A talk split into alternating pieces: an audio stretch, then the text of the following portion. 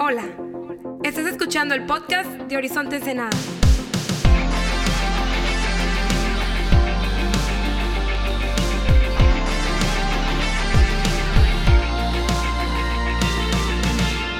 Hey, ¿qué onda, Horizonte? ¿Cómo estamos? Qué, qué chido tenerles en casa este fin de semana.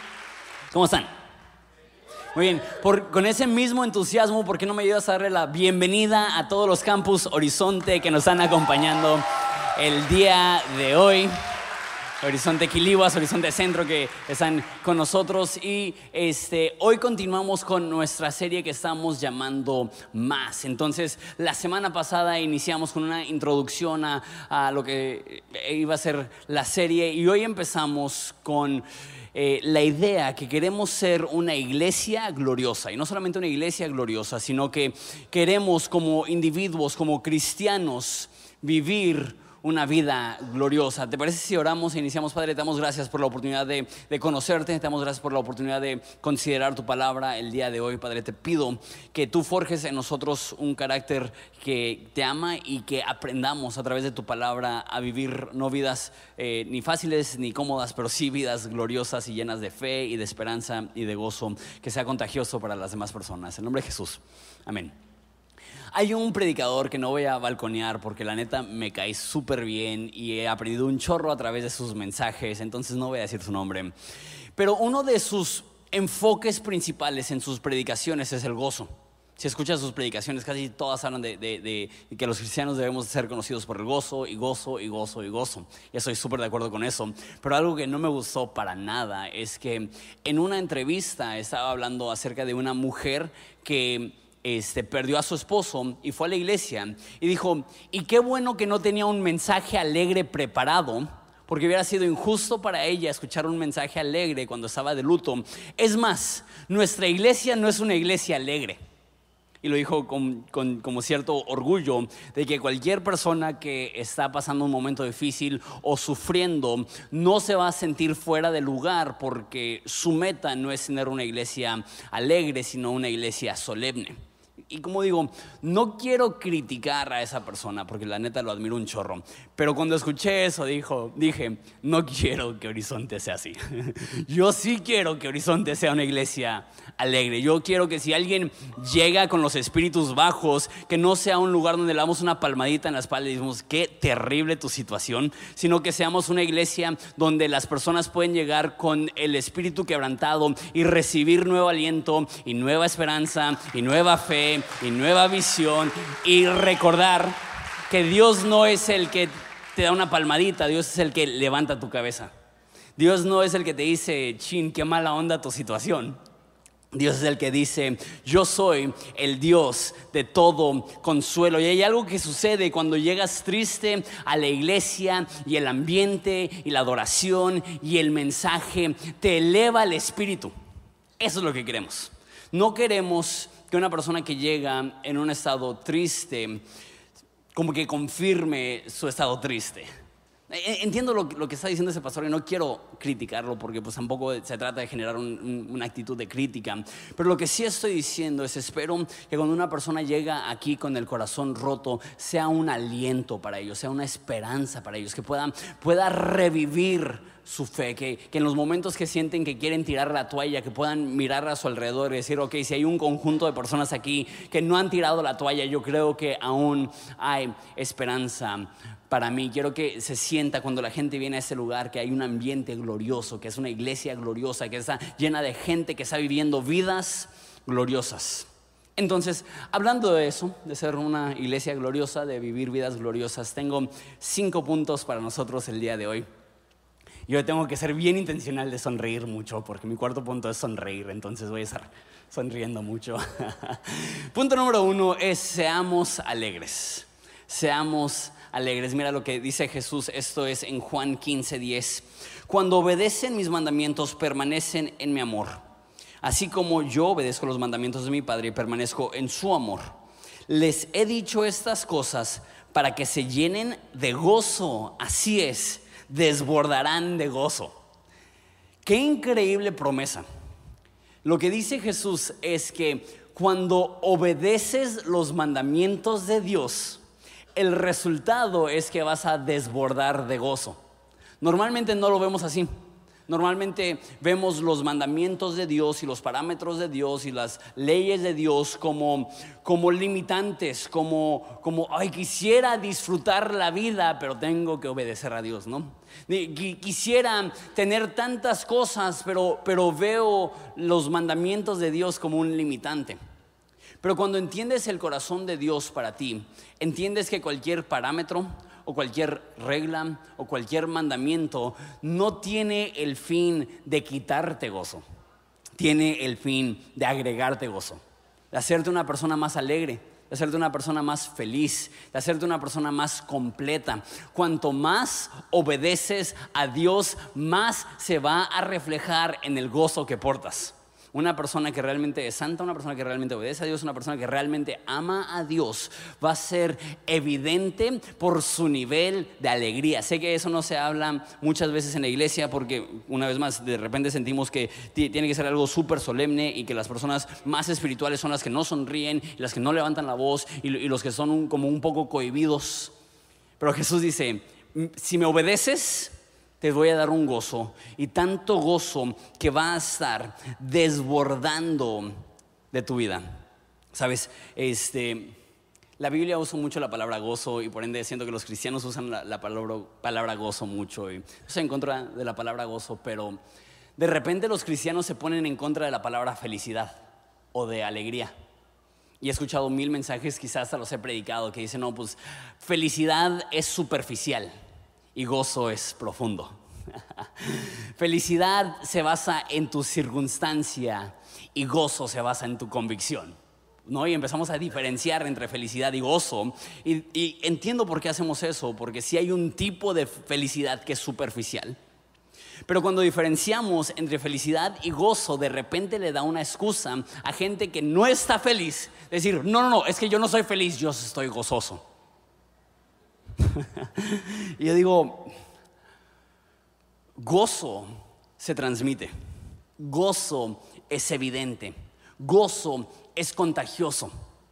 Y tú puedes creer que tienes gozo, pero si no estás transmitiendo alegría y felicidad y emoción y fe y esperanza, Quizá el, gozo no ha penetrado hasta la parte más profunda de tu corazón. Y eso es algo que, yo tengo que, que, tener cuidado con eso. Porque de repente yo me preguntan, ¿cómo estás Jonathan? Y yo, feliz. Y de repente, pues la gente me dice a cada rato, Jonathan, te ves cansado, te ves enojado, te ves molesto, ¿qué tienes? Y yo la neta, estoy de buenas. y si cuando estoy de buenas no lo puedo transmitir, imagínate cuando estoy de malas. Entonces, por eso les digo que yo tengo que ser súper consciente de recordarle a mi cuerpo, no, sí hay razones para sonreír, sí hay razones para estar gozoso, sí la vida, aunque sea difícil, está saturada de momentos alegres y hermosos que valen la pena sonreír. Una vez más, eh, eso no, no, es porque la vida sea fácil, eso no es porque todo momento sea positivo, eso no es porque no haya cargas y luchas en nuestra vida, eso es una decisión. ¿Sabes? Mis papás, los dos, son de las personas que más han sufrido que yo conozco. Los dos han sufrido un chorro, específicamente en temas de salud. Este, mi papá eh, ha tenido problemas de salud los últimos 20 años muy fuertes, pero quizá la prueba más fuerte que él atravesó fue hace dos años, él, se fracturó el cuello y pasó como tres meses sin poder mover los brazos o, pudiendo moverlos muy, muy poquito. Y recuerdo los chistes que mi papá le contaba a los doctores. Y recuerdo las bromas que mi papá hacía con las enfermeras. Y me hizo pensar, ¿sabes qué? Pasar por un momento difícil apesta. Pero pasar por un momento difícil con una mala actitud es doble sufrimiento. Y ahí tú ya estás agregando, eh, más bien estás decidiendo agregarle a tu sufrimiento mayor dolor por escoger una actitud de autolástima o de frustración o de enojo o de amargura. Escúchame bien, cuando sufres, La alegría aligera la carga. Tú puedes escoger en malos momentos seguir teniendo una actitud alegre, no porque tu situación sea fácil, sino porque sabes que vas acompañado de Dios, porque sabes que Dios te va a dar la fortaleza para atravesarlo y porque eres lo suficientemente sabio para decir, no voy a agregarle dolor a mi sufrimiento con una mala actitud. mamá es igual. mamá la he visto con 50 de azúcar o con 300 de azúcar y riendo de chistes y haciendo chistes y haciendo bromas. Y, sé que está bien trillado y es un, como dicho, medio extraño, pero, pero es cierto que, que al mal tiempo buena cara, que cuando estás sufriendo, el decidir tener una actitud de gozo te ayudará a atravesarlo con mayor ligereza. Y se puede y se puede. Conozco personas que han pasado momentos súper, súper difíciles y no es hipocresía y no es ignorar su dolor, es ser intencionales de aligerar su carga a través del gozo que Dios nos da, que sobrepasa todo entendimiento, la paz de Dios que sobrepasa todo entendimiento. Y, que eso se sienta, como, como dije al principio, que cuando una persona llegue aquí con sus cargas, sienta un gozo real. Porque, ¿sabes? Hoy en día la gente se ha convertido en experta en discernir cuando algo es falso y cuando algo es cierto. Y si llegamos aquí y tenemos un gozo falso, una sonrisa falsa, una actitud falsa, lejos de que la gente se sienta consolada, se va a sentir como que no manches, o sea, esas puras personas falsas. Pero cuando pueden percibir, aún en la dificultad y en la prueba, sonrisas sinceras, actitudes ligeras, alegría real, felicidad real. La gente dice, no manches, yo quiero lo que ellos tienen, porque ellos aún en la dificultad han aprendido a tener una actitud de alegría. Número uno, seamos alegres. Número dos, seamos optimistas. ¿Cómo lo escribí? seamos optimistas. Dentro del mundo cristiano, como que no sé por qué casi no se dice felicidades, se ve como que mal. Y, la gente dice, no, es gozo, hermano, gozo, hermano. Felicidad no. Ven como felicidad como algo barato y gozo como algo profundo. Y lo mismo sucede en la iglesia con la palabra optimismo. Dicen, no, no, no, no es optimismo, hermano, es esperanza. Pero realmente esperanza y optimismo es lo mismo. Porque esperanza simplemente es decir, yo creo que en mi futuro me esperan buenas cosas y voy a decidir enfocarme en eso.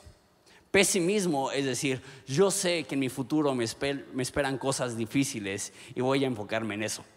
¿Y sabes qué es lo peor del caso? Ambas son ciertas. ¿Te esperan cosas difíciles en tu futuro? Absolutamente. ¿Te esperan cosas hermosas en tu futuro? Absolutamente. Entonces la diferencia no es si vivirás una vida con o sin dificultad o con o sin momentos alegres. La pregunta es, ¿en qué te vas a enfocar? ¿Cuál va a ser tu actitud? ¿Va a ser una de pesimismo? Una persona que simplemente está esperando lo peor, como el niño que llega a pedir una nieve y le dicen, ¿de qué nieve quieres? Y dicen, pues del que sea, a fin de cuentas se me va a caer, ¿no? Algunas personas simplemente tienen esa actitud que simplemente eh, la ley de Murphy es lo que rige su vida y están esperando que se caiga el cielo. Seamos optimistas. Veamos lo mejor en el futuro, veamos lo mejor en las personas, creamos lo mejor de cada situación. Les leo un versículo. Eh, eso es Romanos 5:13, me encantó ese versículo. Le pido a Dios, fuente de esperanza, que los llene completamente de alegría y paz, porque confían en Él. Entonces rebosarán de una esperanza segura mediante el poder del Espíritu Santo. Amé esa frase, una esperanza segura. Para el cristiano no es un optimismo ciego es una esperanza segura. No e, es una intuición de que quizá habrá algo bueno en nuestro futuro. Son promesas divinas que Dios va a cumplir en nuestras vidas. Y si eres un cristiano lleno de fe, serás un cristiano lleno de esperanza. Y si eres un cristiano lleno de esperanza, verás cada situación con optimismo. con positivismo, con la realidad de que mañana será mejor que hoy, porque quizá no conoces las situaciones de mañana, pero conoces las promesas que Dios te ha dado hoy que se cumplirán mañana, y eso te permite enfrentar la vida viendo el lado bueno y no enfocándote en el lado malo. ¿Sabes? Y, necesito ser súper honesto, yo sí batallo un poco con rollos de ansiedad, yo sí batallo un friego con rollos de desesperación, soy la persona más impaciente y, y nada más para que, para que sepan eso de antemano, para que no digan, ay Jonathan, qué, qué, bueno es para eso del optimismo, porque de repente no. Pero el rollo de la ansiedad, eso, eso lo dijo eh, Tim Keller, la ansiedad es ser un falso profeta, donde estás profetizando cosas malas para el día de mañana y empiezas a creértela, y empiezas a creértela, y empiezas a creértela.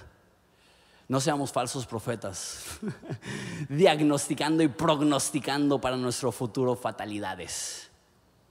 Porque sabes qué, aunque se te enfrente algo terrible, te garantizo que al final de la historia tendrá sentido, que al final de la historia habrá valido la pena porque no importa qué es lo que te pase hoy y no importa qué es lo que te pase mañana, tenemos un autor y consumador de nuestra fe, tenemos un Dios que promete terminar la buena obra que ha iniciado en nosotros y podemos tener la esperanza de que no sabemos con certeza los detalles del mañana, pero sí sabemos con certeza las generalidades de mañana, que es independientemente de lo que suceda, yo sé que Dios lo va a usar para su gloria, Dios lo va a usar para mi bien entonces ¿por qué estresarme? Entonces ¿por qué afanarme? Entonces ¿por qué desesperarme? Entonces ¿por qué angustiarme? Entonces ¿por qué llenarme de ansiedad? Me estoy predicando a mí mismo ahorita.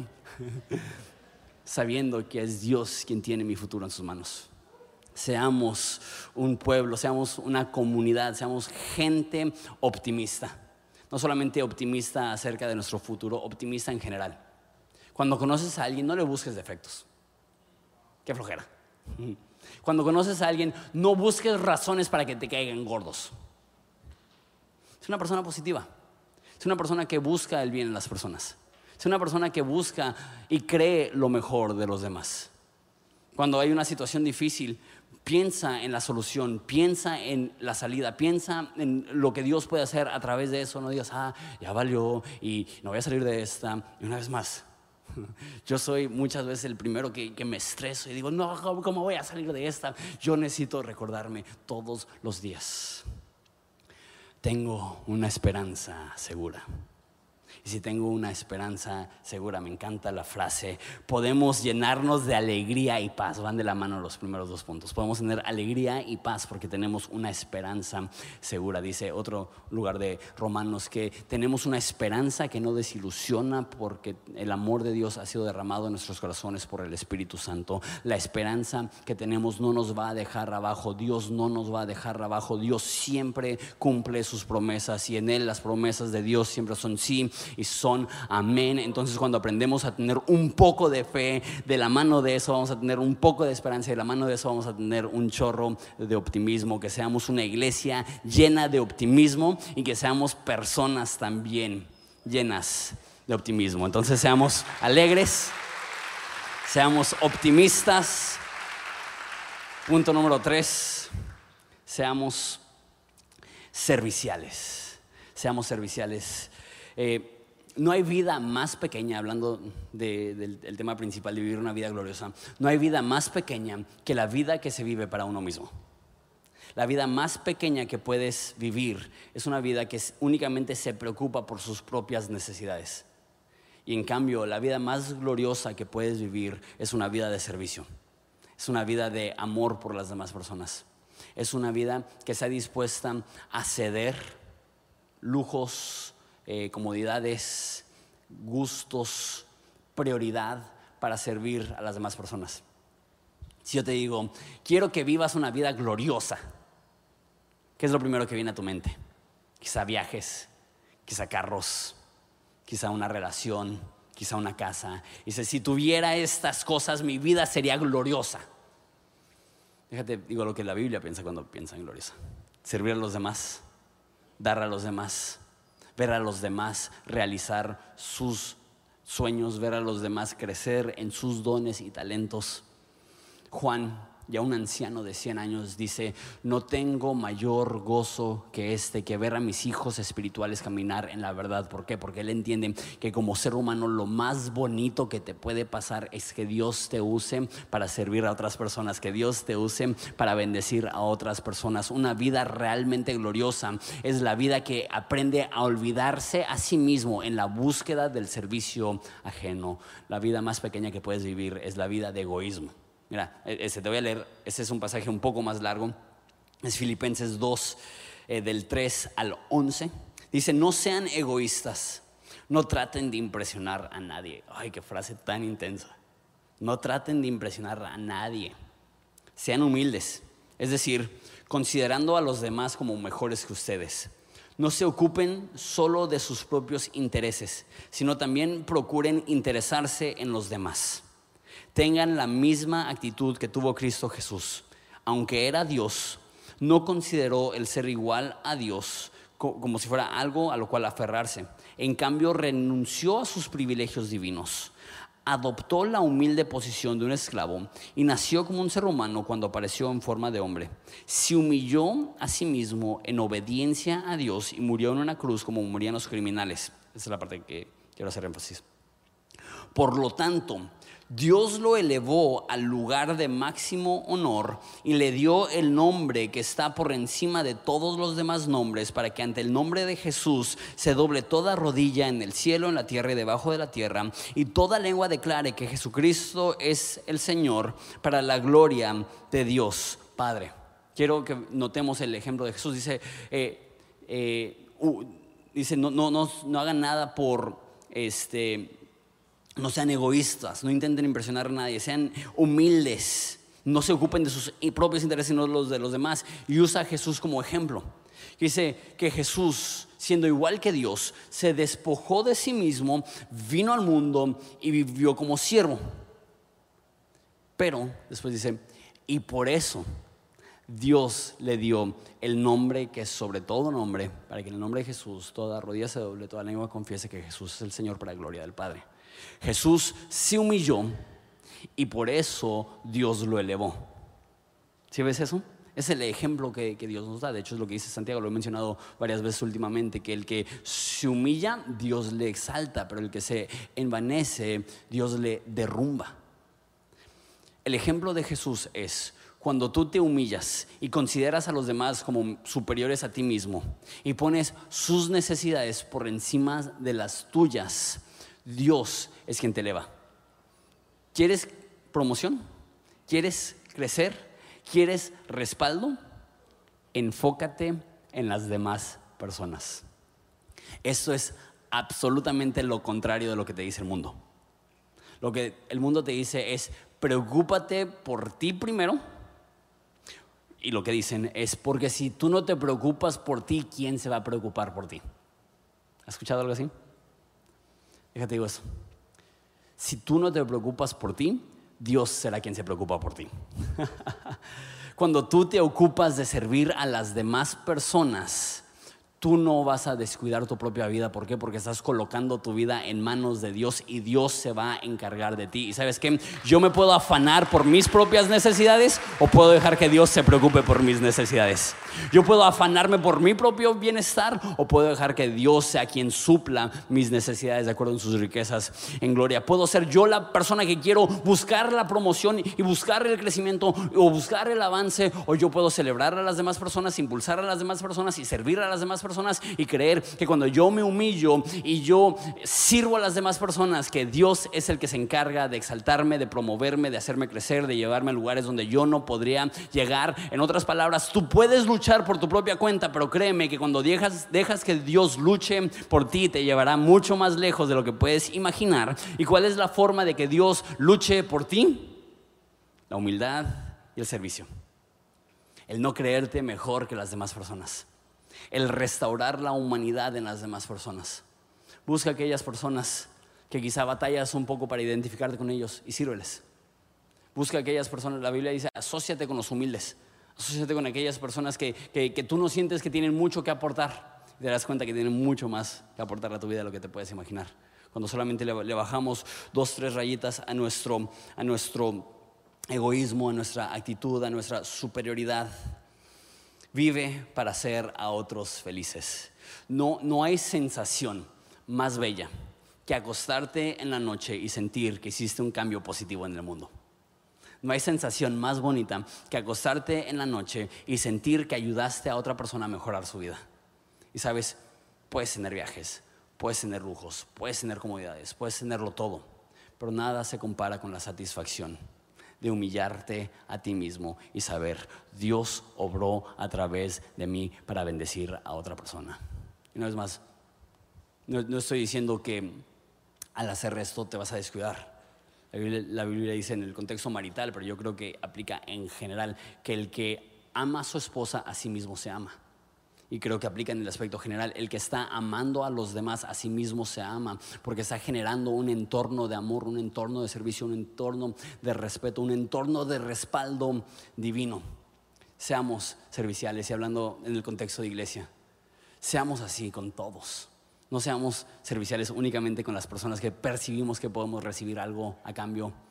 No seamos serviciales únicamente con las personas que están en algún liderazgo, algún puesto para impresionar Seamos, seamos amables y gentiles y generosos y serviciales con todo el mundo. No sé si alguna vez has ido a un restaurante y has tenido una muy buena experiencia y dices, no manches, la, comida estuvo mediocre, pero la atención me hizo querer regresar, ¿no? No, pues la, la comida estuvo dos, tres, pero, pero la forma de servir de ese mesero me dejó un mejor sabor de boca que la comida que comí que así seamos en Horizonte. Que aunque de repente el mensaje sea dos, tres, que las personas digan, no manches, la forma de servir de esas personas me dejó con ganas de regresar, tengo un mejor sabor de boca en, en, mi espíritu por la actitud positiva de las personas, que inclusive quizá del mensaje que ya a escuchar. Y todos hemos tenido una mala experiencia con un mesero que se veía que no quería estar ahí, con un mesero que, que, se veía que nada más estaba cumpliendo con las horas y que no tenía ningún interés en servirte. Yo me acuerdo una vez fui a un Oxxo y compré algo y me dijo la, persona del Oxxo, ¿quieres bolsa o qué pex? nada más que no dijo qué pex, dijo otra palabra que me da pena decir aquí en el púlpito. Pero, ¿quieres bolsa o qué pex? Y me acuerdo que dije, no manches. Que jamás seamos así en Horizonte. Hey, ¿quieres un asiento que pex?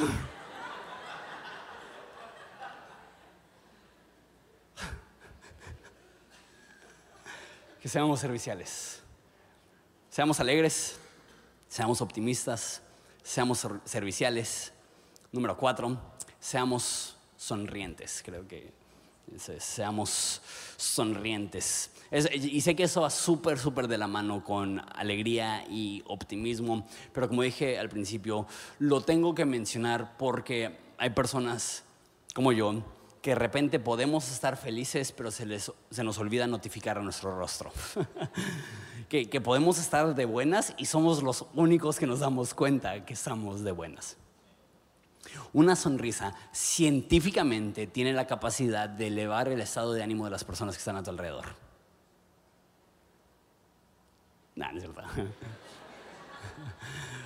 Una sonrisa puede cambiar el ambiente de un cuarto. Y todos conocemos a una persona así, que entra, sonríe y automáticamente se siente más alegría en el salón, en el cuarto.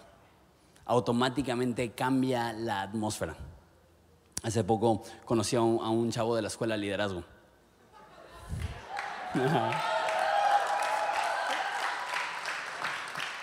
y simplemente hablé con él y su sonrisa de oreja a oreja fue una de las sonrisas, una de las sonrisas más sinceras y alivianadas y grandes y así eh, contagiosas que he visto. Y literal, al otro día me acerqué con alguien y dije, oye, ¿cómo se llama el, alumno sonriente? Y así supo de quién estaba hablando. Qué chido, qué chido que alguien te identifique como la persona sonriente. Espero que no lleguen las personas, oye, y el alumno amargado cómo se llama? ¿Y el alumno cara de piedra, cómo se llama? Y, esa persona que no se ríe, que no habla con nadie, entiendo que hay diferentes personalidades. Pero también créeme que le va a hacer bien a tu corazón sonreír un poco más. Le va a hacer bien a tus amistades sonreír un poco más. Le, le va a hacer bien a tu alma sonreír un poco más. Y sé lo que estás pensando, porque es lo mismo que yo pensaría si estoy sentado donde tú estás sentado. No quiero ser hipócrita.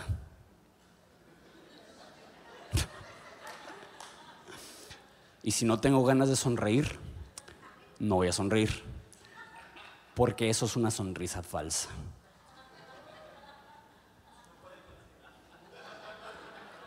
Que tu sonrisa no sea un acto de hipocresía, sea un acto de fe. Quizá ahorita no me siento como sonreír, pero voy a dirigir mi cuerpo con mi sonrisa y que, y que sigan mis emociones. Voy, voy, a, voy a tomar el primer paso de alegría y esperar que, mi- que el resto de mi cuerpo va a, a responder. No es que estoy sonriendo sin sentir nada, estoy sonriendo para empezar a sentir esa alegría, para poder empezar a sentir esa esperanza, como un acto de fe. Ahorita quisiera no sonreír, quisiera ahorita que todo el mundo dijeran, ¿qué tienes? Para que, ay, no, es que no estoy muy bien. Pero al contrario, voy a sonreír para que me pregunten, ¿qué tienes? Y que digas, no lo sé, pero estoy sonriendo porque, porque más me vale empezar a sentir algo chido. Postdata. Que jamás nos convirtamos en la persona que le caen gordas las demás personas solamente por sonreír de más. ¡Qué flojera! Al contrario, que nos inspiren y que digamos, me hace falta sonreír un poco más. Me hace falta sonreír un poco más. Díselo a tu alma. Te hace falta sonreír un poco más. Te haría, bien, te haría bien sonreír un poco más. Si me puede acompañar la banda para cerrar con este último punto. Número uno, seamos alegres. Número dos, seamos este, optimistas. Número tres, seamos serviciales. Número cuatro, seamos sonrientes. Y número cinco, seamos luchones. Vamos a palabra, vamos a palabra. Seamos luchones.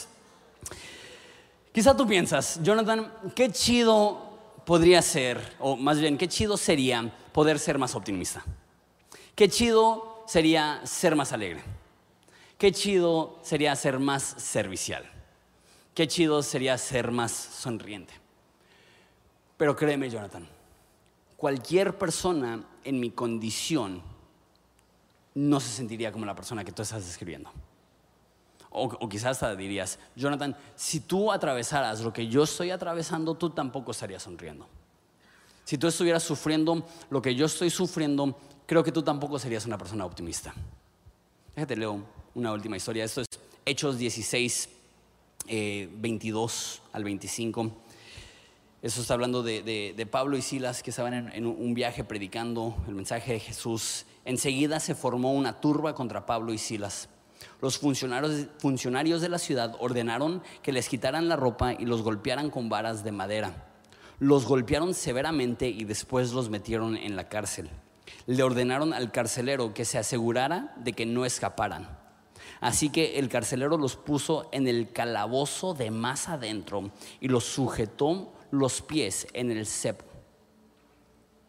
Alrededor de la medianoche, Pablo y Silas estaban orando y cantando himnos a Dios y los demás prisioneros escuchaban. Ok, no sé qué tan difícil sea tu situación, pero dudo que sea peor que prácticamente ser linchado ser golpeado con varas, y dice ser golpeado severamente con varas. Después dicen que los metieron al calabozo más profundo. Entonces, eh, lo que tengo entendido de las cárceles antiguas es que las hacían profundas y tenías las celdas por encima. Y la última celda se llenaba de, de- basura y de excremento y de ratas y e- e- era donde ponían al peor reo como, como máximo castigo. Piensa tú hoy en día quizá, este, ¿cómo se llama cuando los ponen en, solitario? Cuando están, el máximo castigo que puede haber para, para los reos. Entonces los colocan ahí. Y si no fuera suficiente, les ponen un cepo, ¿se llama? Que es un, un- un artículo de tortura. Y así los tienen. No sé cómo estuvo tu día el día de hoy. Pero dudo, dudo que esté así de gacho. Y si sí, lo siento mucho. Espero que hoy pueda ser lleno de esperanza y gozo aún en medio de tu prueba. Pero lo más probable es que ninguno aquí tuvo una situación tan difícil como la de Pablo y Silas.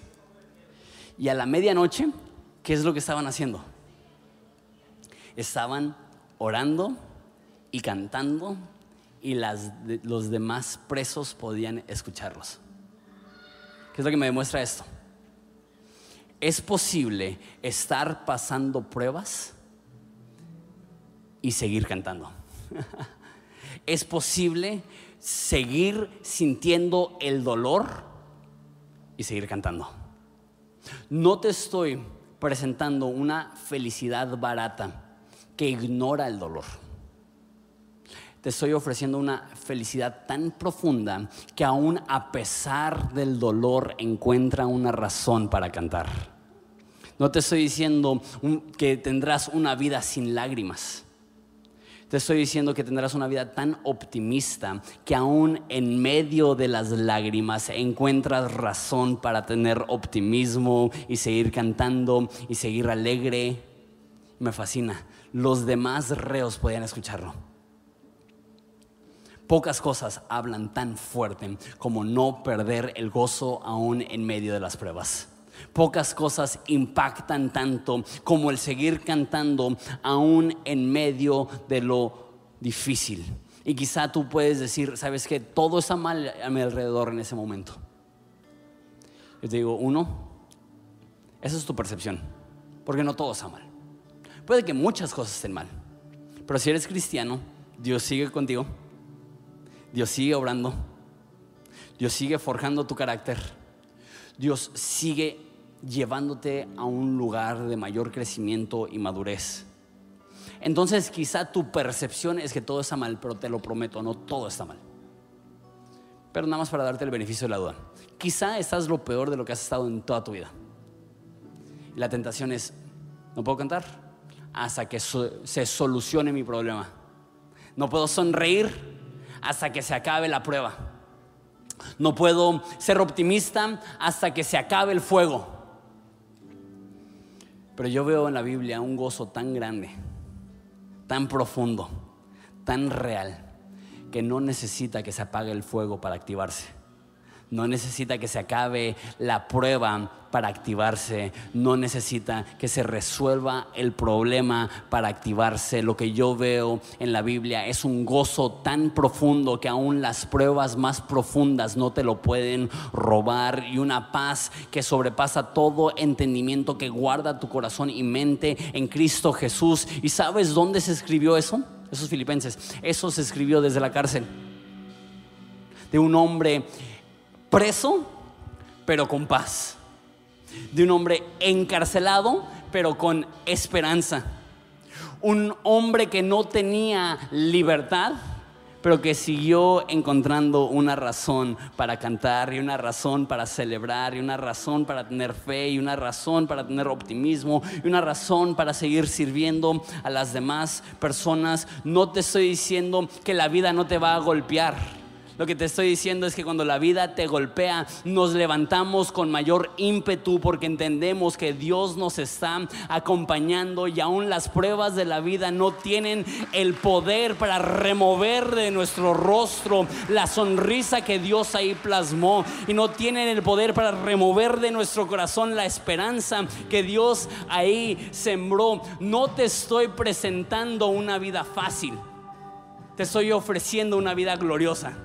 No te estoy presentando una vida sin problemas, te estoy presentando una vida lo suficientemente grande para tener estos golpes de la vida, para tener estos problemas, para tener estas aflicciones, para tener estas dificultades y levantarse y mantener la cabeza en alto diciendo, Dios es quien levanta mi cabeza, Dios es escudo alrededor de mí, Dios es mi refugio y mi consuelo Dios es mi esperanza y es mi fortaleza. Y sin importar lo que esté viviendo y sin importar lo que esté pasando, hay razones para sonreír, hay razones para seguir caminando, hay razones para seguir celebrando, hay razones para seguir transmitiendo alegría y gozo y fe y esperanza, porque quizá hoy es doloroso, quizá hoy es difícil, quizá hoy cala, pero eso no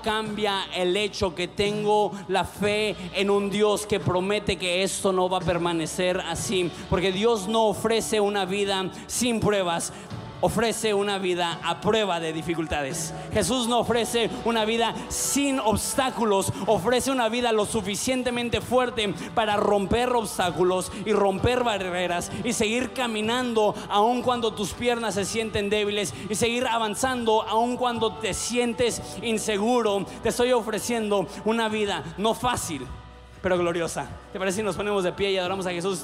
Dios te damos gracias porque tú nos ofreces este gozo, un gozo completo, un gozo sin límite, un gozo que ni aún la adversidad más profunda tiene el poder de remover. Padre, te pido que tengamos esta actitud, que aún en medio del dolor tú sigues estando ahí, tú sigues estando conmigo, tú sigues abriendo paso, tú sigues abriendo puertas, tú sigues dándome una razón para tener una sonrisa plasmada en mi rostro. Vamos a adorar a Jesús.